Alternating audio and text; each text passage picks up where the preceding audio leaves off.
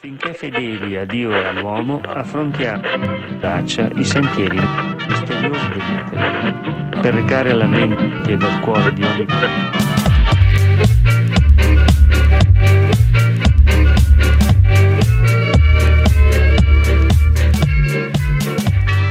Bentrovati ad una nuovissima puntata di Facciamo un podcast, questa volta Ancora siamo con il nostro caro Fede, un saluto Fede. Ciao Vito. E eh, purtroppo dobbiamo dire di nuovo con Andrea Borotto, no non è vero. Ciao a tutti che ragazzi, mi dispiace. Mi dispiace, è ancora qua, lo so, eh, ce lo teniamo. Ve tocca. Ci siamo lasciati con una interessantissima puntata a tema Svizzera in cui abbiamo cercato un po' di capire le ragioni storiche per cui è così tanto interessante per chi non è svizzero, come mai è così ricca, come mai è così neutrale, come mai è così tanto unita, insomma siamo riusciti a non parlare di bordelli. Vero, davvero ottimo.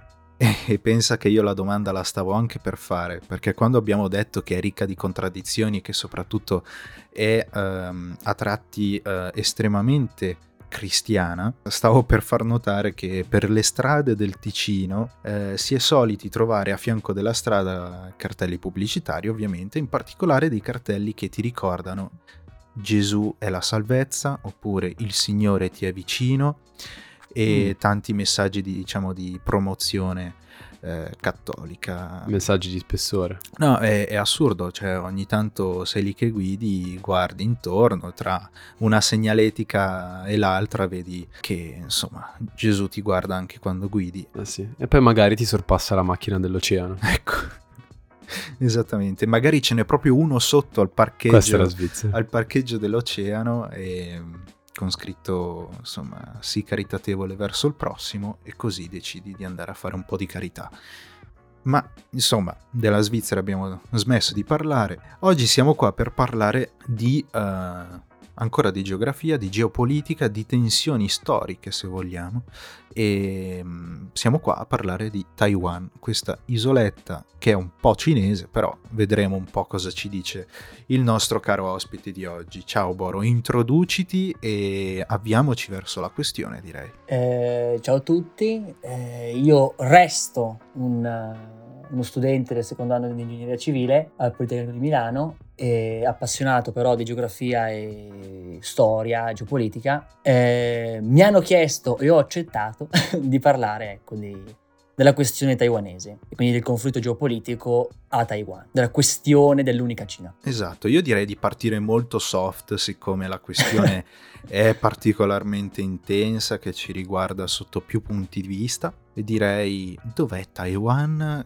che cos'è? È un'isola tipo la Sardegna con Briatore che apre i, i lidi oppure una, insomma, un territorio un attimino più, anzi meno agevole della Sardegna? Beh, allora, Taiwan, Taiwan è un'isola paragonabile semplicemente come grandezza alla Sardegna. In realtà, eh, diciamo, l'importanza geostrategica che oggi eh, sussiste in quest'area è, è, è, unica e senza uguali. E senza eguali. Taiwan oggi è una eh, repubblica semipresidenziale, è uno stato eh, non riconosciuto, non riconosciuto esclusivamente da 14 micronazioni, tra cui anche, ecco, anche la Santa Sede. Eh, ma eh, tra le più grandi nazioni del mondo nessuno riconosce Taiwan eh, bensì la eh, Repubblica Popolare Cinese. Quindi Taiwan è una piccola isolotta posta sulla cintura di fuoco eh, dell'estremo oriente, eh, a cavallo tra il Mar Cinese orientale e il Mar Cinese meridionale, eh, non lontano dalle coste della prefettura di Fujian in, eh, in Cina. La, l'isola è prevalentemente montuosa sulla costa che si affaccia sul Pacifico,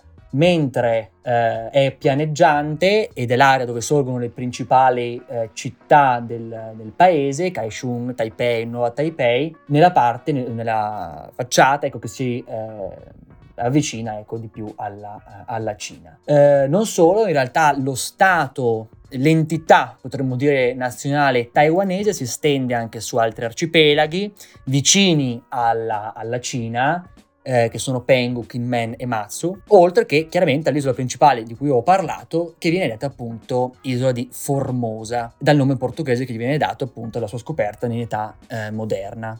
Eh, la capitale, appunto, chiaramente di uno stato non ufficiale, ma la capitale è Taipei eh, e resta, resta una repubblica semipresidenziale dal 49, dal 49 ai giorni nostri. Ok, quindi ha una vita piuttosto breve, se vogliamo. La storia di Taiwan è una storia legata al XX secolo, quindi una storia legata al secolo scorso, anche nell'origine, anche nell'origine, anche nella storia. Ecco. E, e, adesso è sulla bocca di tutti Taiwan, la questione taiwanese, e ce la, ce la introdurresti un pochino, perché insomma, come al solito le, le notizie frullano e se ne cava poco. Quindi... Eh, di base se ne cava poco anche perché risulta essere dall'altra parte del mondo e le guerre lontane risultano chiaramente meno interessanti, almeno dal punto di vista europeo. Dal punto di vista, ad esempio, americano o cinese, ecco questo assume tutto un altro, tutto un altro aspetto. La crisi di Taiwan è emersa uh, alla fine dell'anno, dell'anno scorso uh, dopo delle uh, affermazioni eh, da parte eh, cinese appunto nei confronti di questa, eh, di questa regione. Di fatto tutto nasce quando la Cina propone un suo armistizio eh, della guerra in Ucraina, affermando come avrebbe riconosciuto il territorio ucraino nella sua integrità, a patto che chiaramente eh, sarebbero stati riconosciuti tutti i territori contesi anche dalla Repubblica Popolare, di conseguenza anche Taiwan. Di conseguenza ha messo al muro non l'Europa, ma gli Stati Uniti, affermando come io dichiaro indipendente e uno Stato autonomo eh, la Repubblica Ucraina, a patto che Taiwan ritorni a far parte della Repubblica Popolare di Cina, ovvero che tai- Taipei ritorni a essere parte della Cina, secondo chiaramente la loro, la loro visione. Chiaramente è un armistizio che non, è, non è stato neanche, neanche, preso in considerazione perché giustamente fa gli interessi di una sola nazione, ovvero la Cina, oltre al fatto che chiaramente gli Stati Uniti e l'impero statunitense hanno un ruolo centrale in tutto questo, perché è una politica che hanno accettato dal secondo dopoguerra, ovvero la politica del containment, dell'espansionismo imperiale economico cinese. Molto bella l'espressione. Sì. Imperialismo statunitense. Devo ammettere che io prima di insomma, sapere che avremmo dovuto fare questa conversazione ho sempre sentito parlare della questione di Taiwan ma non ho mai cercato di approfondirla fino in fondo. E ieri appunto andandomi a, a cercare qualcosina ho visto un po' come le radici della questione moderna riguardante Taiwan, prima ancora che diventasse importante anche molto importante dal punto di vista economico e strategico per la questione dei microchip, come fosse tracciabile a una sorta di mossa diplomatica fatta dal governo Nixon che insomma non poteva andare in altro modo forse, ma che poi ha settato la strada anche per tutto il resto delle democrazie occidentali nel seguire la linea che poi è stata uh, del governo americano, che sono andato a ricercarmi adesso, ma che nel video che ho visto ieri chiamavano della ambiguità deliberata, deliberate ambiguity. Eh, e non so se, se puoi dirci qualcosa Beh, riguardo a questo. Il presidente, adesso e... piccola parentesi, il presidente taiwanese è, fa parte, un esponente del partito del Kuomintang, di cui sicuramente avremo modo di parlare in seguito perché chiaramente è il pilastro su cui si fonda eh, Taiwan oggi e eh, sempre. Eh, il presidente basa la sua posizione e chiaramente eh, è la posizione anche del suo paese attraverso tre principi che sono la non violenza, la non unificazione e la non indipendenza, cioè noi non raggiungeremo il nostro obiettivo per via violenta, ma non vogliamo eh, l'unificazione alla Repubblica Popolare, non vogliamo però allo stesso modo essere riconosciuti come un paese indipendente, perché Taiwan chiaramente vuole riappropriar- riappropriarsi di quegli antichi territori che storicamente controllò durante eh, il periodo della Repubblica di Cina, appunto fino alla guerra civile che porterà al potere i comunisti. E quindi c'è eh, questa ambivalenza non tanto subita quanto più voluta, perché consapevoli delle, della limitata eh, capacità inevitabilmente militare ed economica rispetto al colosso cinese, e quindi diciamo sussiste in questa condizione di eh, diciamo quasi fuori dalla legge, fuori dal tempo, in cui non è un paese, ma è un paese, ha una capitale che non è capitale, ha, diciamo, è un'entità politica che formalmente non esiste E loro in questo, per il momento, a loro questo va bene. È assurdo pensare che letteralmente adesso si parli di una guerra tra il mondo, eh, diciamo, Stati Uniti e Cina eh, sulla base di un'isola più o meno esistente sotto certi punti di vista, che è grossa circa come la Sardegna. Perché eh, forse non l'abbiamo ancora accennato effettivamente, però eh, si sta parlando anche eh, di tensioni di un certo tipo. Boro, ci, ci, sai dire qualcosa a riguardo? Si potrebbe definire quasi come una sorta di nuova guerra fredda, dove due nuovi colossi si affacciano sul panorama mondiale. La Russia è, sono le ceneri di un urso ormai scomparsa, eh, la Cina sembra l'entità nazionale che ne ha preso il, il posto ed è, e si è ed è, emersa come principale avversario alla, agli Stati Uniti. Il punto è, non è quanto più la grandezza o eh, la, la grandezza dell'isola di per sé, quanto più la posizione. La posizione dell'isola è, diciamo, centrale. L'isola poteva essere un isolotto, uno scoglio. Il punto è che gli Stati Uniti non vogliono che la Cina entri nel Pacifico e vogliono che sia limitata, schiacciata nei mari cinesi eh, e che ecco, la sua area di influenza si limiti a quel punto. Chiaramente i cinesi sono abili in questo, eh, tant'è che, eh, piccola curiosità, il loro impero, come ho detto prima, è un impero economico, quindi si basa su eh, sostenere la costruzione di infrastrutture, sostenere le economie di paesi europei, ma soprattutto anche in via di sviluppo, perché più facilmente possono indebitarsi oltremodo le loro, poten- le loro possibilità. Ecco perché vediamo tantissimi eh, investimenti cinesi in Africa o addirittura nelle isole Salomone.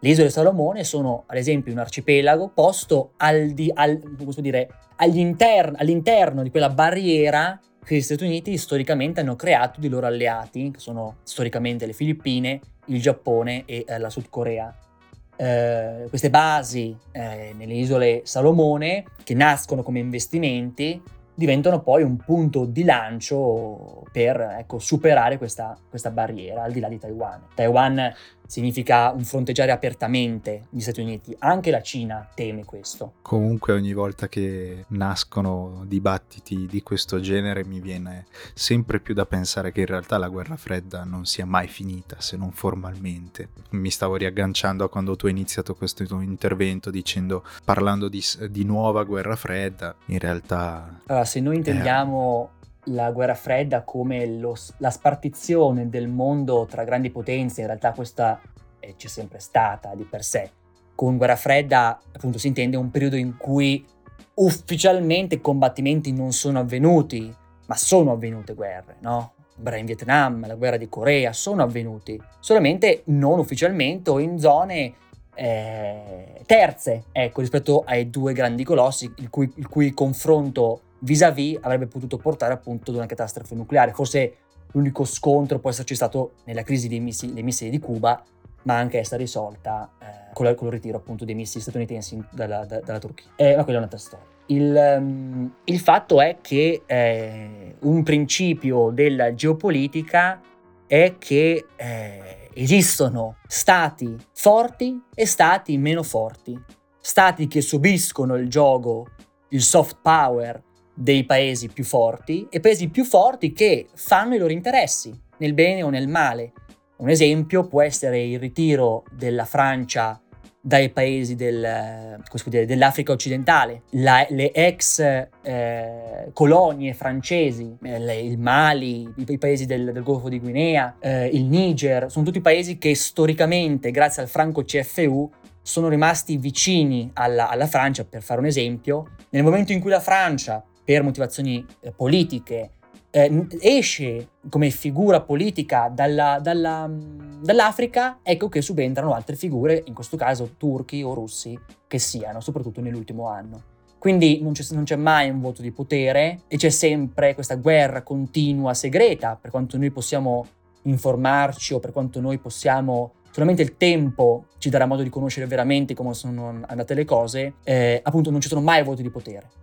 Le grandi potenze si spartiscono il mondo, sempre, sempre è stato e chiaramente sempre sarà. E per quel che riguarda i, semiconduttori. Mi è parso di capire che adesso formalmente, anche qui mi viene da dire, eh, si stia parlando di guerra o comunque di tensioni per via di questi semiconduttori o comunque microchip perché il Taiwan cioè l'isola di Taiwan è eh, una delle più grandi produttrici, giusto? Qualcosa di simile. Ci potresti introdurre perlomeno per quanto possibile la questione, perché mi sembra che poi il nocciolo, del, eh, il nocciolo duro sia questo, ovvero che stiano no, nascendo, eh, eh, o forse faccio confusione, non so, dimmi, dici qualcosa. Allora, la, la motivazione di base di base è una motivazione storica. Sì. La, il fatto è che la motivazione di base è il fattore storico. Il fatto che Taiwan, per motivazioni che dopo, dopo vedremo, eh, ha sviluppato un'economia di questo genere ed è un unicum al mondo,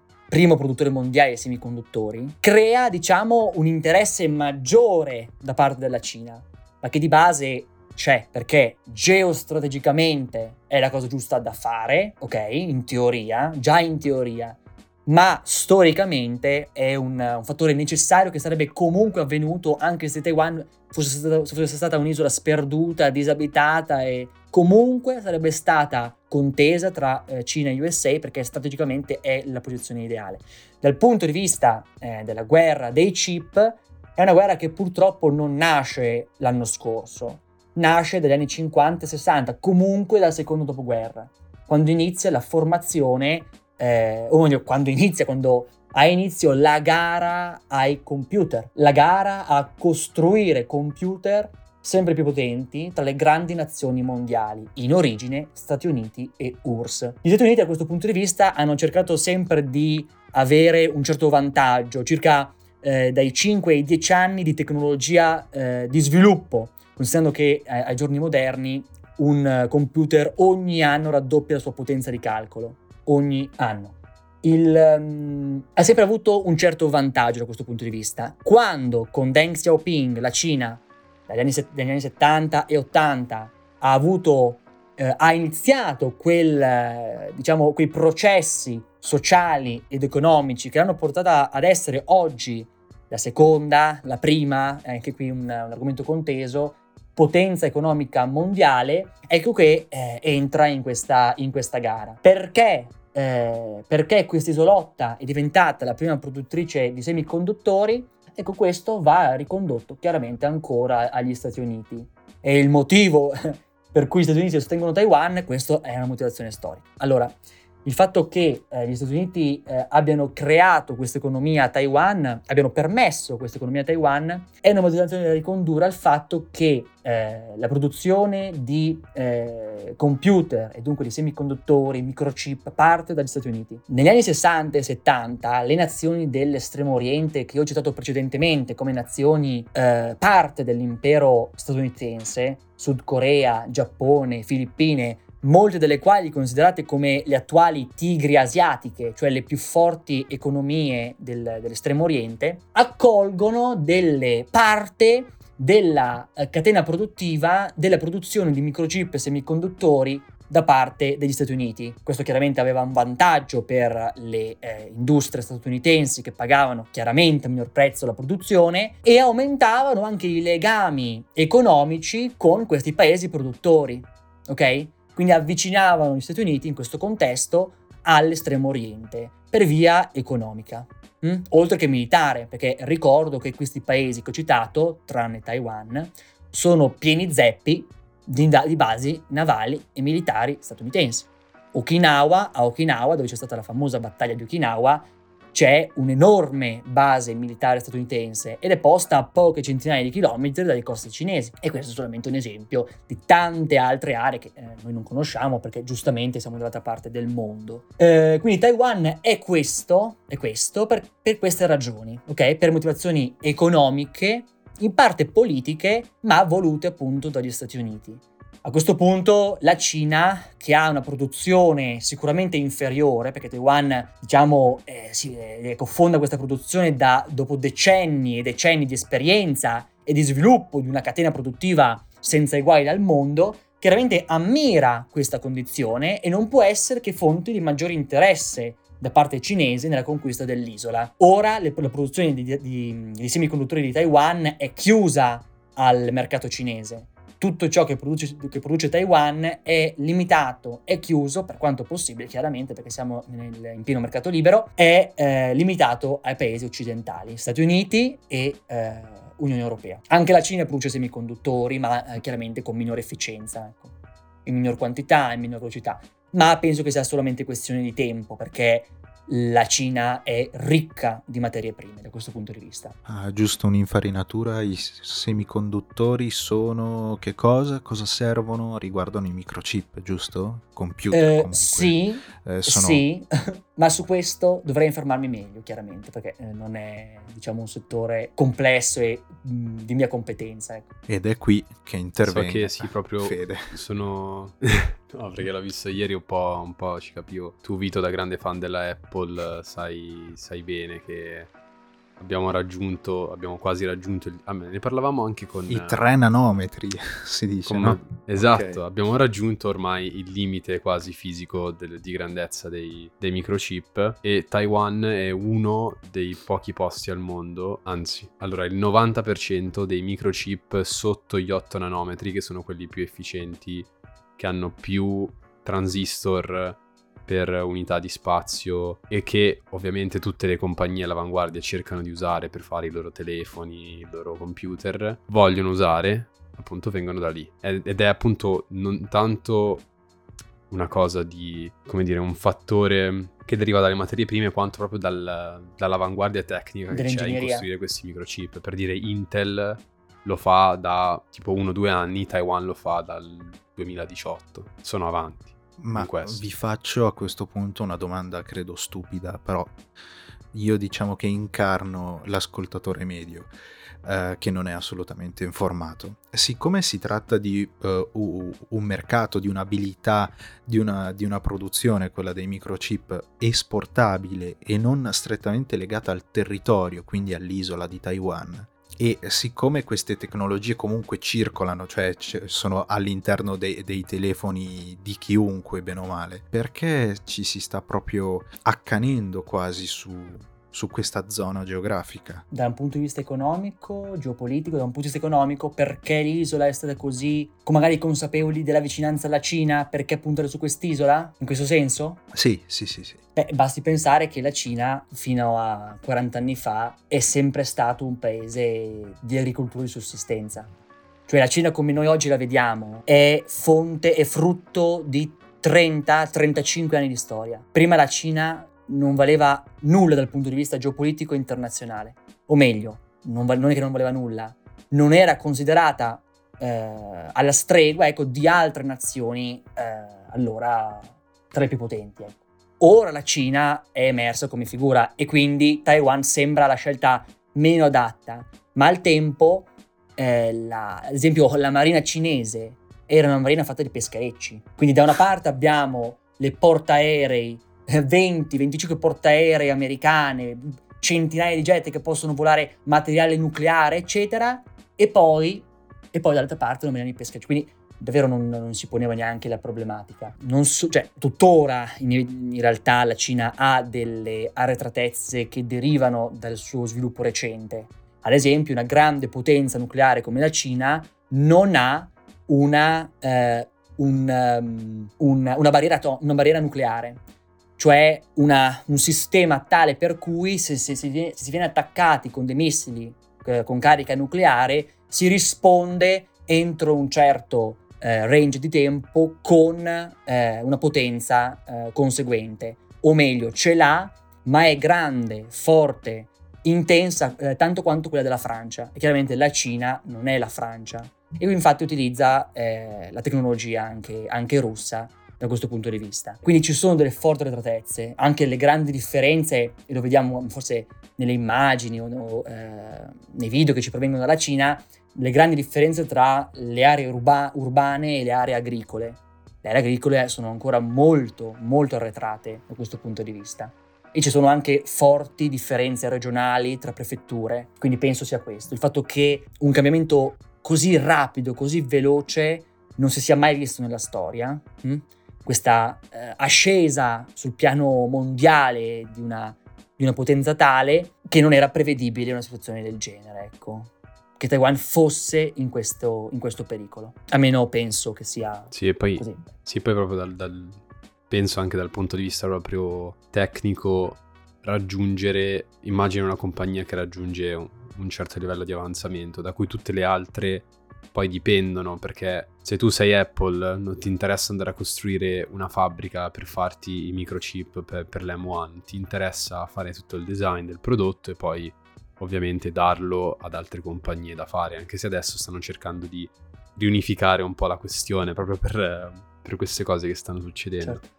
E quindi loro appunto, penso negli anni, hanno affinato sempre di più le tecniche di produzione fino ad arrivare a un punto in cui hanno lasciato gli altri indietro di letteralmente decenni. E ho visto però, ovviamente, il governo statunitense tra gli altri, vedendo questa cosa e vedendo quanto si stiano inasprendo queste conflittualità diplomatiche che probabilmente sfoceranno in qualcosa di più con la Cina, ha investito non so se l'anno scorso o più di recente, 200 miliardi di dollari nell'industria dei microchip per riuscire ad accelerare la loro industria che comunque sta già arrivando non dal punto di vista della quantità del prodotto ma dal punto di vista tecnico a quella di Taiwan per arrivare anche alla stessa quantità di produzione. Un altro motivo per cui... Però ah, è incredibile perché... Certo. No, dicevo, mi è venuto in mente un altro motivo per cui banalmente possa essere Taiwan anche se non una scelta eh, geostrategicamente eh, efficiente perché sei nella bocca ecco, del, del nemico in realtà, se, se uno ci pensa, eh, anche a regolare queste cose, io eh, l'ho, l'ho citato tra le motivazioni di, di Taiwan come, eh, come diciamo, area di massima produzione dei semiconduttori, è il fatto che il mercato libero non segua le leggi della politica, non segua le leggi eh, geostrategiche, il mercato va dove è meglio andare. E quindi iPhone produrrà i suoi telefoni, ecco, trarrà le materie prime in Cina no, non tenendo neanche conto che la Cina da ormai vent'anni è il, il, principale avversario geostrategico mondiale degli Stati Uniti. Però comunque il mercato è efficiente, ti porta eh, verso una certa eh, via e inevitabilmente le grandi multinazionali prendono questa scelta. Ci sono certe realtà, sì. ci sono certe realtà che mi piacerebbe citare almeno come curiosità ci sono certe multinazionali che hanno superato i limiti dello Stato.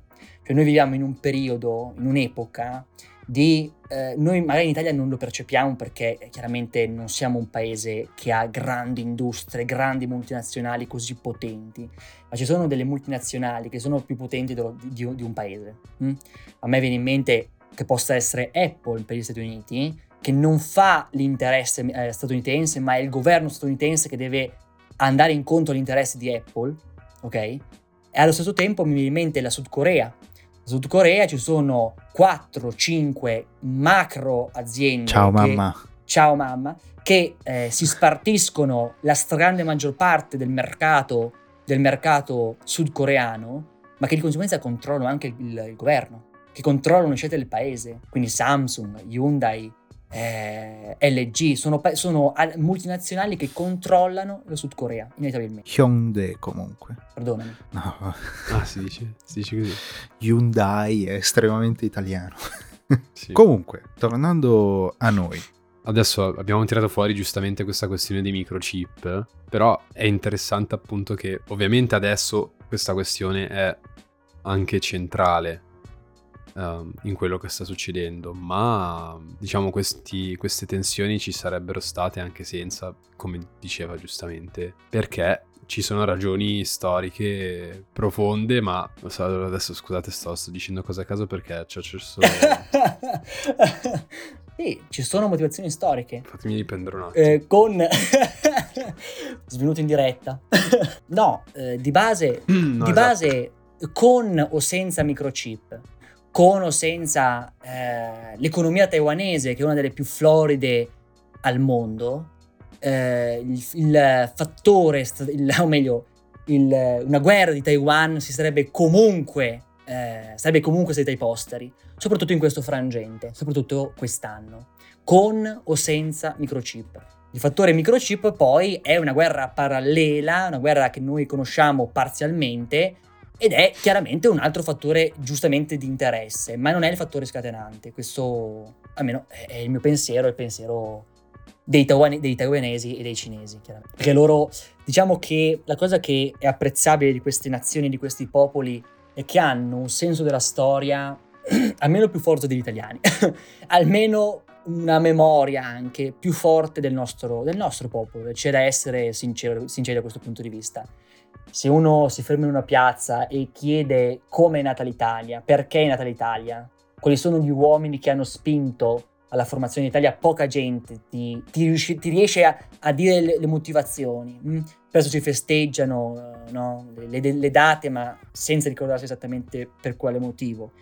Ecco, da questo, da questo punto di vista, la cosa che almeno si può ammirare al di là delle dittature, al di là delle ideologie, è questo attaccamento che questi popoli hanno per la loro storia, per il loro, per il loro territorio, per ecco, il loro passato. Piccola parentesi di, di, stampo culturale e linguistico, molto probabilmente ho confuso la pronuncia di Hyundai eh, con un'altra parola coreana e non sono sicuro che si pronunci Hyundai, però vabbè, fa niente, chiusa parentesi.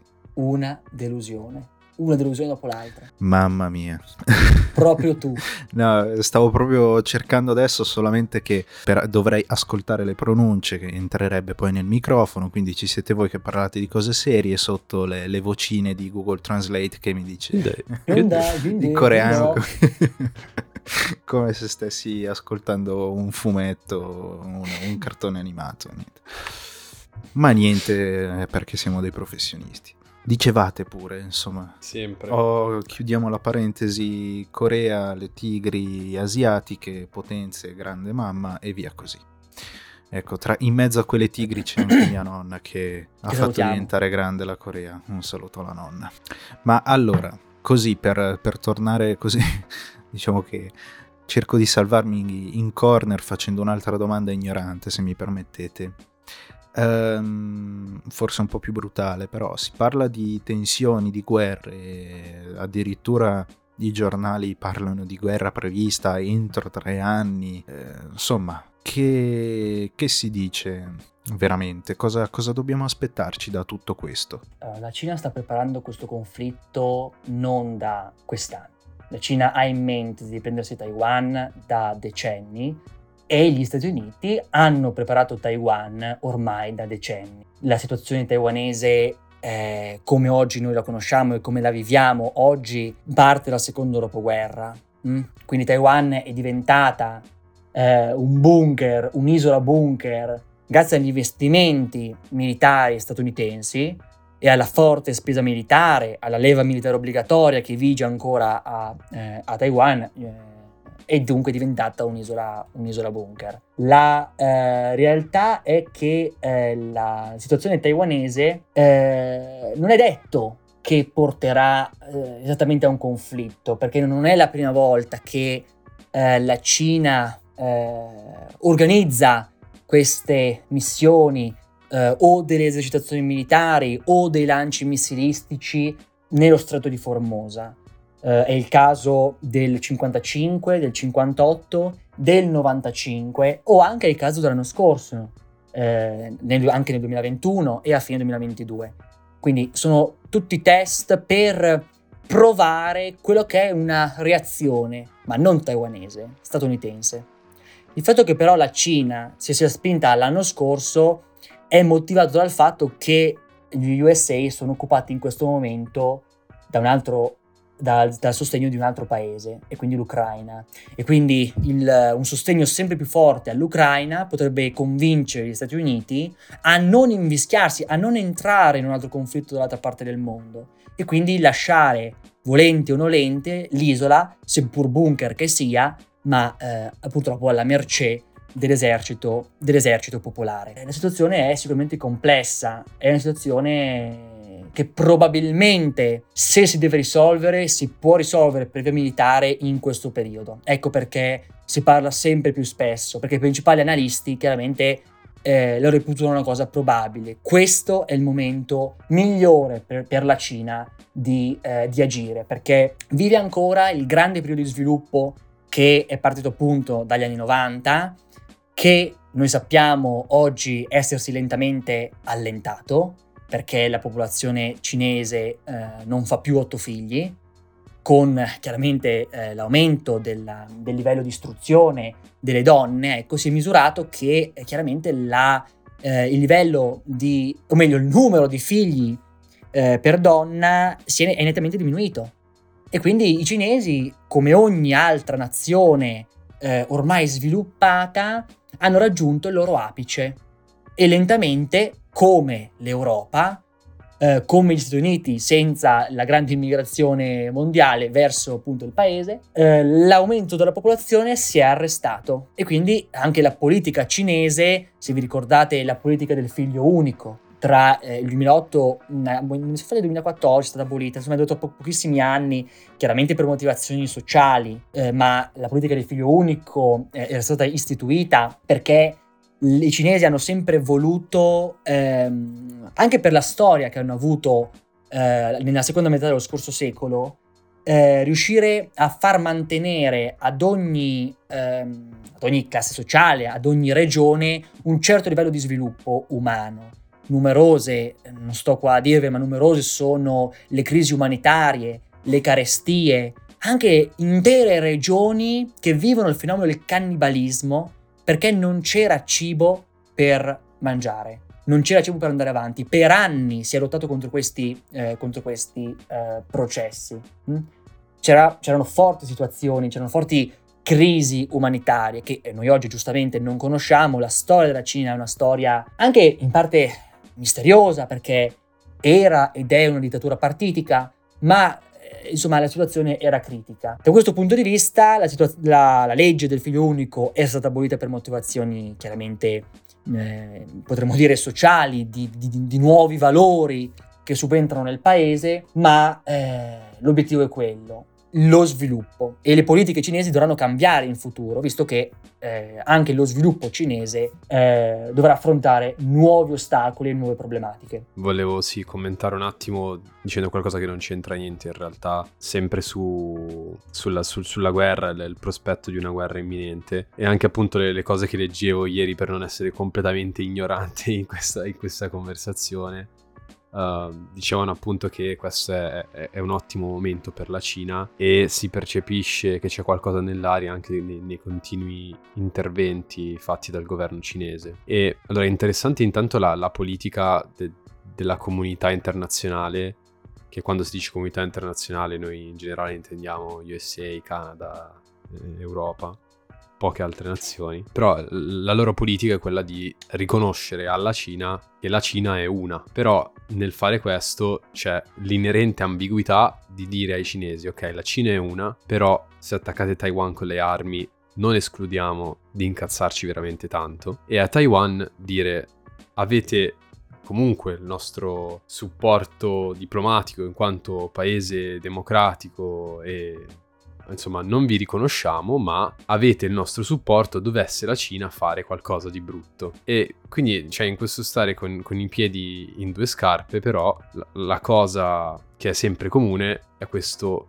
appunto, dire alla Cina e a Taiwan risolvetela come volete, che è veramente una paraculata incredibile, ma non con le armi. Ed è fantastico che il governo cinese continui a fare interventi in cui loro dicono noi non escludiamo minimamente di arrivare alle armi per la questione di Taiwan. Cioè ci sono proprio interventi di Xi in cui lui va e dice a noi non, cioè nel senso non frega niente, se dobbiamo arrivare alle armi ci arriviamo. E tutte queste continue esercitazioni lo dimostrano. E continue esercitazioni, piani strategici, tra l'altro c'è un attacco, cioè esercitazioni che non sono solo di movimentazioni militari, perché comunque è un'isola anche abbastanza difficile da prendere militarmente perché deve essere un attacco ibrido per forza um, ma anche di destabilizzazione sia sociale, ma cioè attacchi di, di cyber security, campagne di, di, disinformazione, nel sapere come arrivare a pro-cinesi all'interno di Taiwan che li possono aiutare nel caso di, di, un attacco, cioè muovono veramente dei meccanismi complessi e la popolazione, anche da quello che vedevo ieri, specialmente da dopo la guerra in Ucraina,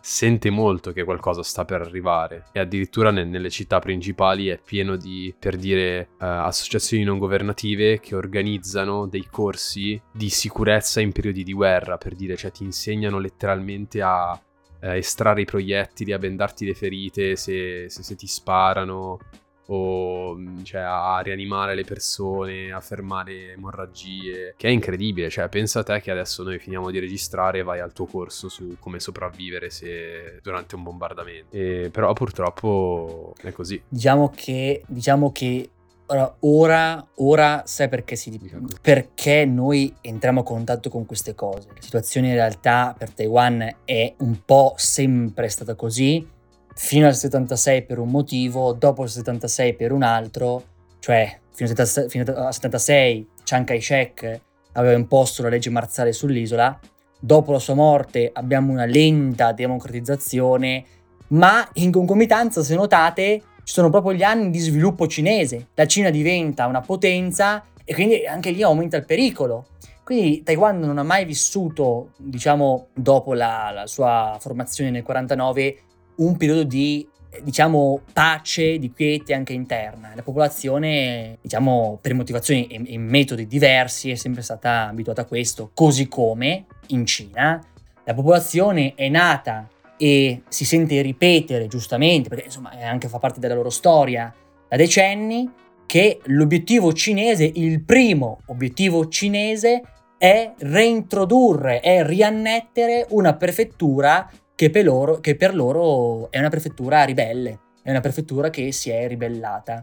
La storia in realtà ci racconta altro, ma questo è un altro discorso. Chiaramente si parla, da, potremmo dire quasi, eh no, al giorno d'oggi da una parte, ma storicamente da una parte e dall'altra le ideologie hanno sicuramente av- eh, avuto terreno fertile in questa regione del mondo. Vito, ti vedevo che spulciavi qualcosina. Eh, sì, ehm, eh, siccome sono una chiavica io su queste cose, mentre parlavate mi sono venute in mente un paio di cose che però in realtà non, non, servono assolutamente alla conversazione, però se volete ve le dico lo stesso, giusto perché ormai ho iniziato a parlare. Ma sì. no, avevo ripreso il manuale di storia economica che ho studiato, c'era proprio una parte, chiaramente una di, di carattere estremamente uh, superficiale sul progresso um, economico cinese, cioè que- l'industrializzazione, gli anni della, della, forte crescita del cosiddetto big push in, in storia economica si chiamano così, quei grandi balzi economici in cui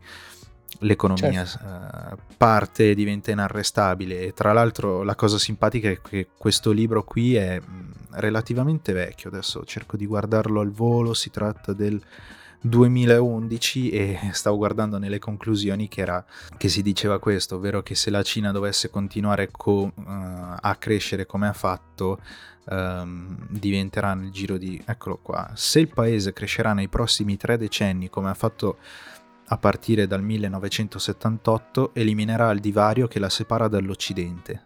La Cina diverrà più gran- la più grande nazione manifatturiera del mondo proprio come lo era prima dei viaggi di Cristoforo Colombo e Vasco da Gama. Il cerchio si sarà chiuso.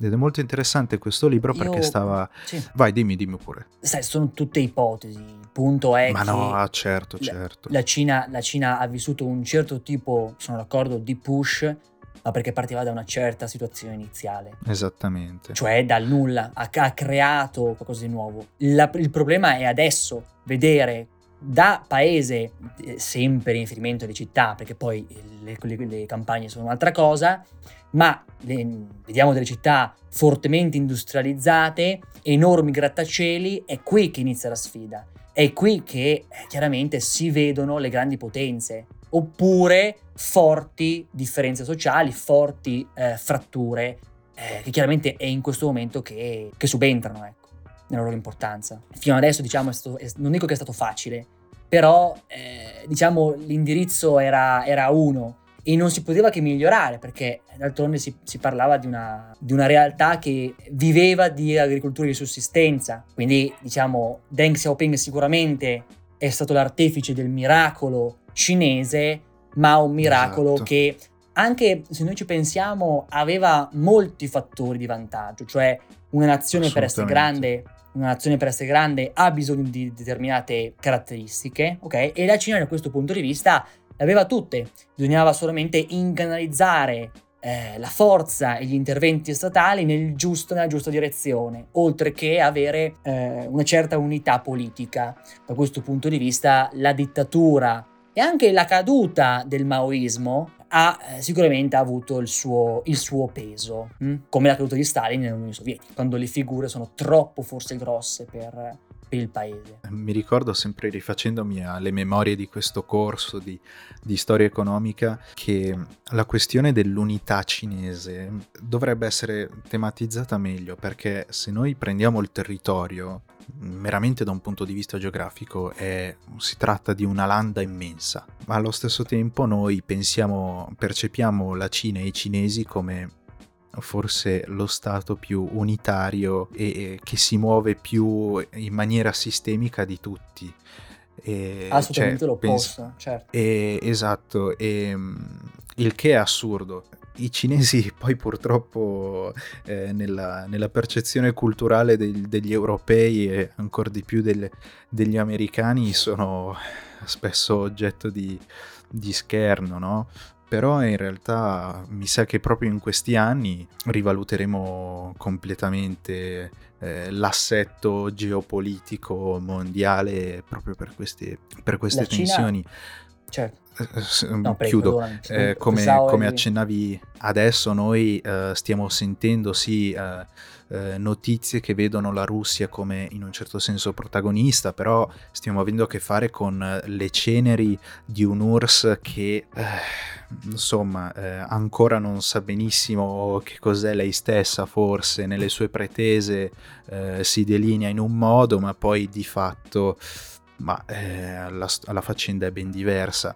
Fo- eh, come mi è piaciuto quello che dicevi prima, ovvero che la Cina forse adesso è quella che era l'URSS una volta e um, rifacendomi anche agli appunti che ho appena letto e um, anche se vogliamo a dei racconti uh, che, fa, che mi fa mio padre quando torna per lavoro dalla Cina, forse noi sempre per quel clima e quella percezione scherzosa che abbiamo eh, tendiamo a non dare troppo peso, ma eh, la questione eh, sta, deve veramente prendere piede all'interno della, delle conversazioni anche quelle da bar perché è giusto tenere da conto che le tensioni ci sono, le potenze sono grosse, quelle in ballo e ne va, ne va di noi insomma.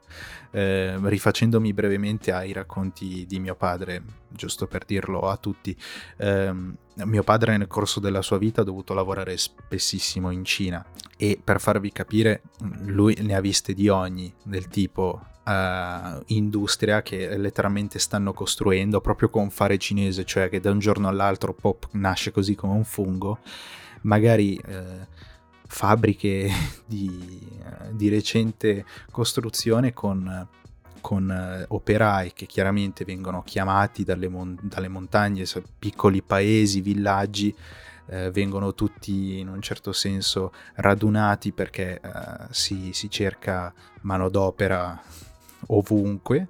Eh, vabbè, questo è un fenomeno che avviene tranquillamente anche da noi, si prende gente che non ha mai visto una scuola o un, un, briciolo di civiltà per come la intendiamo noi comunemente e vengono messe a lavorare in fabbrica e c'è questa, questa storia che mi ha raccontato mio padre di due o tre operai che sono arrivati al mattino a lavorare, che chiaramente non sono arrivati da casa ma sono arrivati dal dormitorio eh, interno alla fabbrica perché dormono lì, eh, spesso e volentieri su letti così improvvisati, cartone, qualche stuoia, eccetera, eccetera, però questo diciamo che apre delle questioni diverse, arrivano davanti alla fabbrica e si trovano da un giorno all'altro la porta scorrevole scorrevole, automatica, che non sono in grado di aprire perché non ne hanno mai vista una.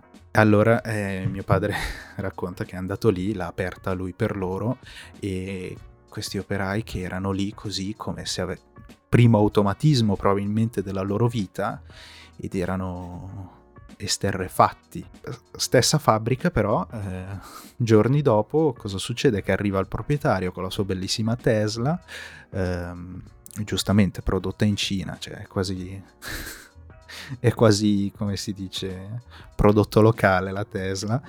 Si arriva con la sua bella Tesla, raduna tutto il team di operai, li mette tutti in riga e fa dire, insomma, inizia con questi discorsi in cui spiega che lo Stato vuole che si aumenti la produzione e la produzione aumenta e tutti lo fanno eh, quindi è assurdo pensare che c'è la frammentazione nella tessitura sociale più, più spinta forse che noi possiamo immaginare, ma allo stesso tempo l'unione eh, statale verso un'unica direzione che è impressionante. In Cina si parlano non so quante migliaia di lingue, si attraversano forse 4-5 eh, fusi orari, eppure si ha a che fare con una con un'entità che negli ultimi anni ha dato veramente filo da torcere e probabilmente adesso diventerà la vera protagonista, quindi riagganciandomi e chiudendo questo, questo discorso. Io volevo solamente chiarire il, il, mio parallelismo con l'Unione Sovietica. Chiaramente sono due situazioni differenti. Io avevo paragonato eh, la figura pesante di, di, Mao con quella di Stalin. No? Sotto questo punto di vista, eh, URSS e, e Cina almeno mi, mi, ricollegherei anche al tuo discorso etnico, sono d'accordo, cioè se eh, l'impero cinese, cioè il, la Repubblica Popolare di Cina, vede eh, come massimo esponente tra le cin- più di 50, mi sembra 54 etnie che sono presenti in Cina, l'etnia Han come etnia dominante, l'URSS lo vedeva nelle popolazioni slave. Era la popolazione slava ad essere al centro. In Russia, invece, nella federazione russa, vediamo un altro centro che è, nello specifico, la popolazione di etnia russa, chiaramente a cui un te- come un tempo sono subordinate altre popolazioni, no? tutte, ad esempio tutte le popolazioni del Caucaso, eccetera, eccetera. Allo stesso modo, la storia della Cina è una storia di sopraffazione etnica mh? Mm? e anche di imposizione etnica. Come non citare le scuole in, nello Xinjiang dove gli Uighur, ovvero quelle popolazioni turche di, ling- di pardon, religione musulmana, eh, ve- devono, sono obbligati a entrare in queste scuole in cui si insegna la cultura, la lingua cinese, la cultura Han e sono obbligati a impararla e a comportarsi eh, di conseguenza, cioè vengono, la loro cultura viene annientata. Hm? Grazie a queste scuole. Mi, vengono, mi, mi saltano in mente le scuole di italianizzazione dell'Istria o della Dalmazia durante no, l'esperienza coloniale in queste terre, da un certo punto di vista. Chiaramente qua ci troviamo in aree meno di interesse geopolitico e quindi a malapena si conoscono, a malapena si sanno. Queste popolazioni però di origine turca chiaramente stanno subendo un genocidio, non tanto della loro popolazione fisica quanto più della loro cultura non solo, parlando eh, di cultura, no, non solo. Sono, cioè, ad esempio, giusto per chiudere, sono, c'è anche la questione del Tibet. Il Tibet, esatto. il, il, più grande altopiano, mh, mm, che, aveva, che aveva, come la Mongolia, ma ha fatto un'altra fine, diciamo, il Tibet, Uh, aveva uh, ottenuto l'indipendenza durante una delle grandi rivoluzioni della prima metà del Novecento, ma oggi è un territorio occupato, essenzialmente. Un, ufficialmente è un territorio occupato militarmente, annesso alla Repubblica Popolare. Chiaramente nessuno combatte per il Tibet e dunque resta parte della, della Cina e Dalai Lama resta, resta in India. Uh, mi volevo rifare per andare verso la conclusione alla questione culturale che hai sollevato parlando della Turchia. E um, ti vorrei chiedere, tornando a parlare di Taiwan, tensioni Cina-USA, quanto la fa da padrona l'ideologia siccome uh, si sente giustamente parlare del fatto che, facendo un parallelismo, parlando del conflitto uh, tra Russia e Ucraina, uh, si parla tantissimo del, delle ideologie, ma in che senso? Nel senso che noi, italiani compresi, europei, siamo vittime eh, dell'ideologia della propaganda occidentale mentre uh, diciamo tutto il resto del mondo di fatto perché l'Occidente ricopre solamente un quinto, un sesto della popolazione mondiale, tutto il resto del mondo quasi è uh, vittima invece della, della propaganda uh, diciamo russa, chiamiamola così.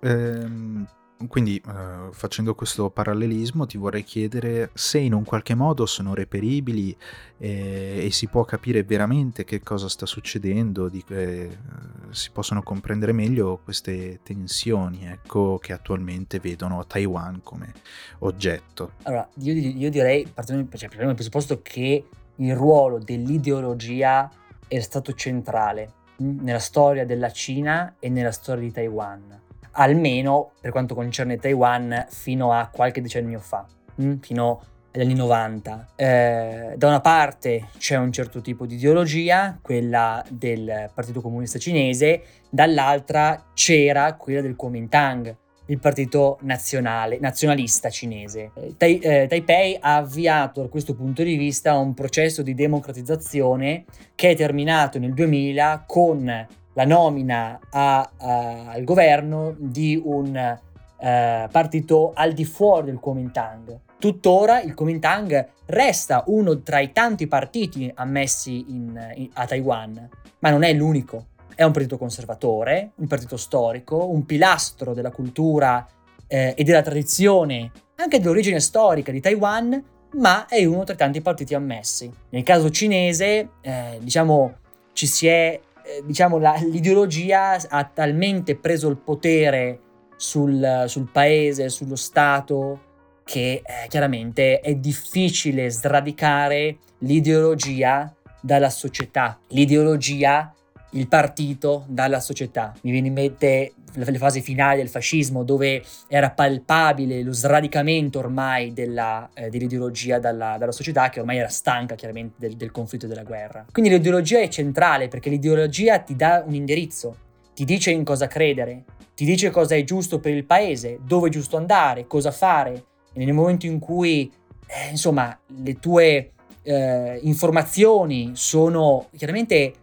propagandistiche, anche la tua conoscenza, la tua, il tuo livello scolastico di, di, istruzione purtroppo è molto limitato, ecco che eh, chiaramente non abbiamo le forme di ribellione da un certo punto di vista.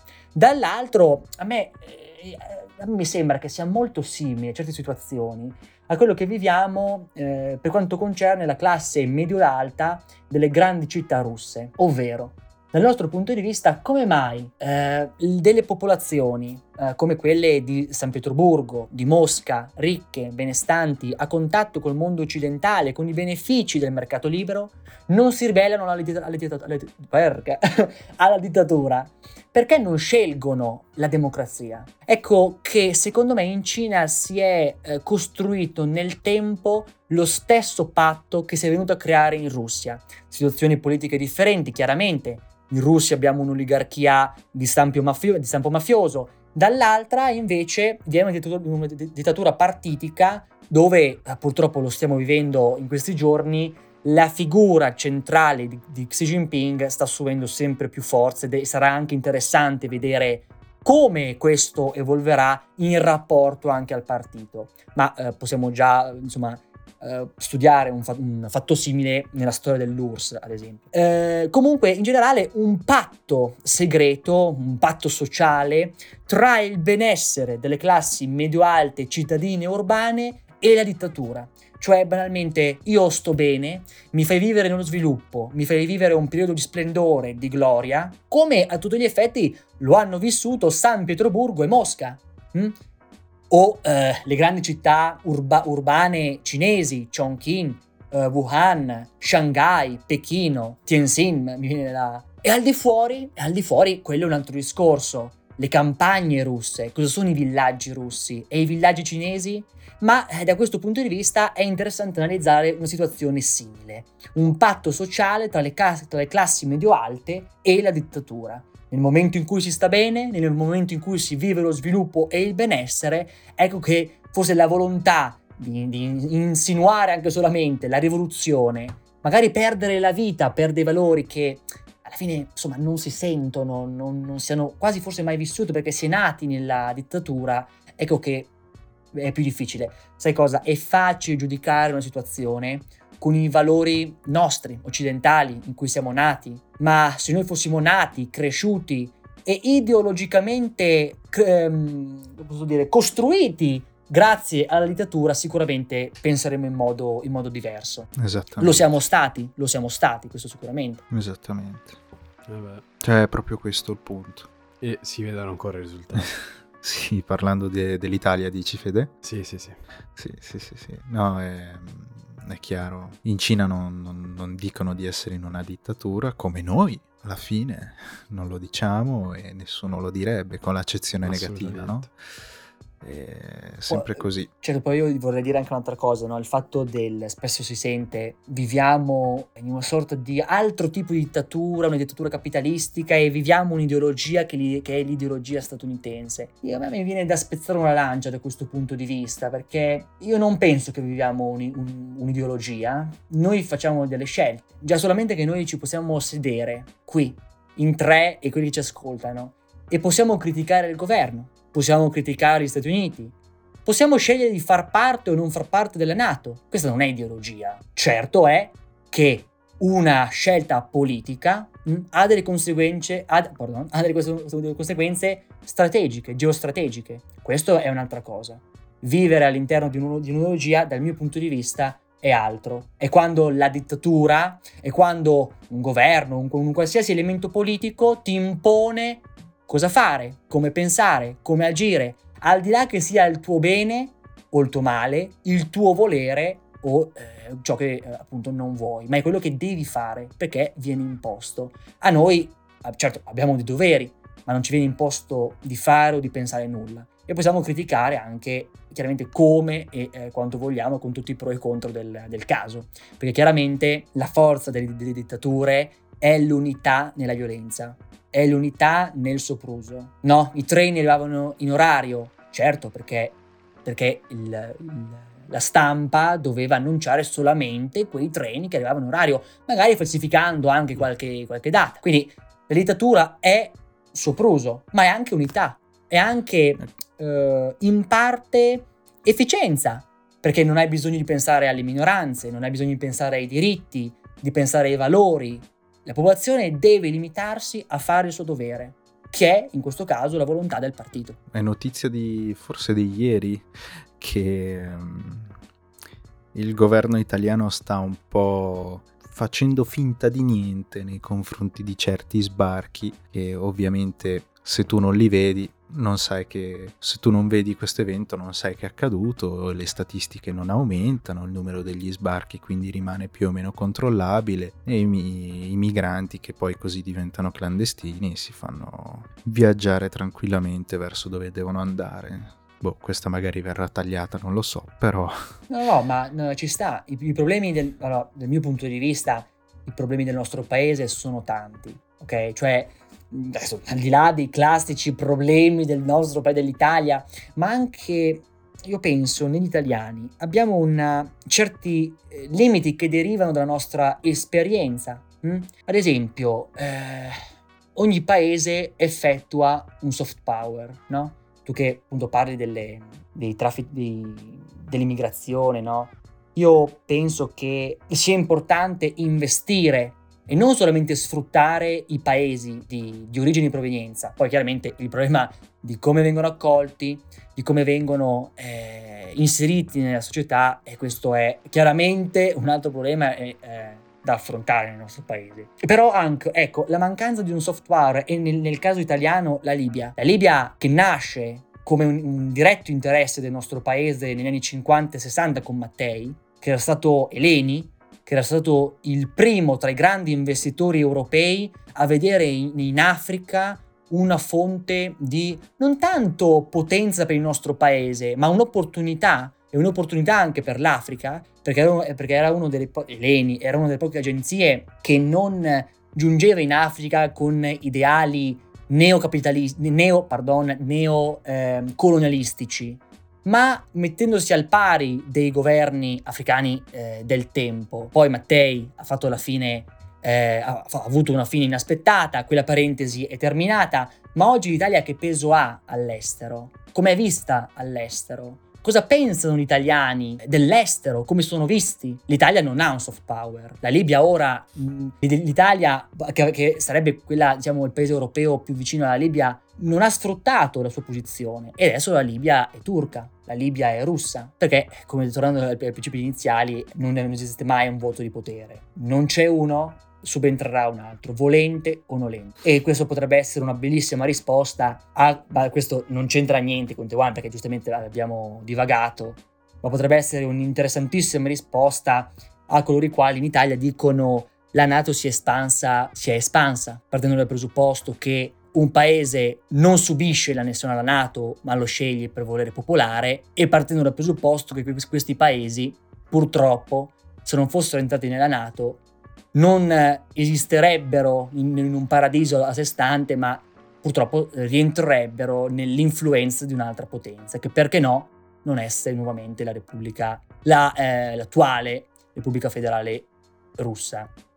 Di base il concetto che noi dobbiamo avere a mente è il fatto che un paese non è, o meglio, chiaramente con tutte le dovute precauzioni, ma un paese di piccola entità non sarà mai completamente libero.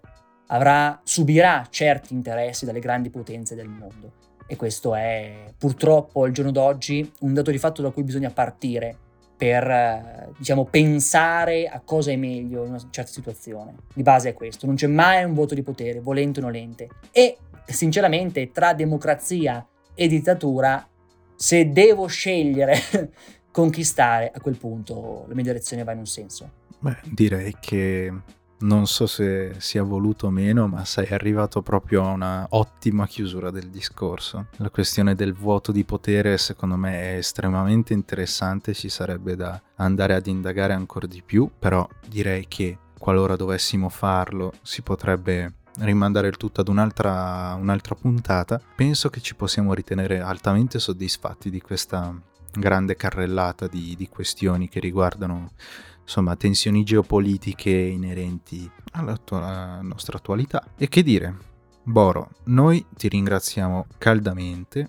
per questi due interventi. Grazie mille. Che veramente hanno portato una ventata di novità all'interno del nostro podcast, che gli ha dato questa sorta di slancio di carattere informativo eh, non indifferente. Ringraziamo i nostri ascoltatori che sono arrivati fin qui per l'ascolto e direi che io vi saluto. Grazie a tutti, grazie a voi. Sì, grazie mille. E ci sentiamo ad una prossima puntata.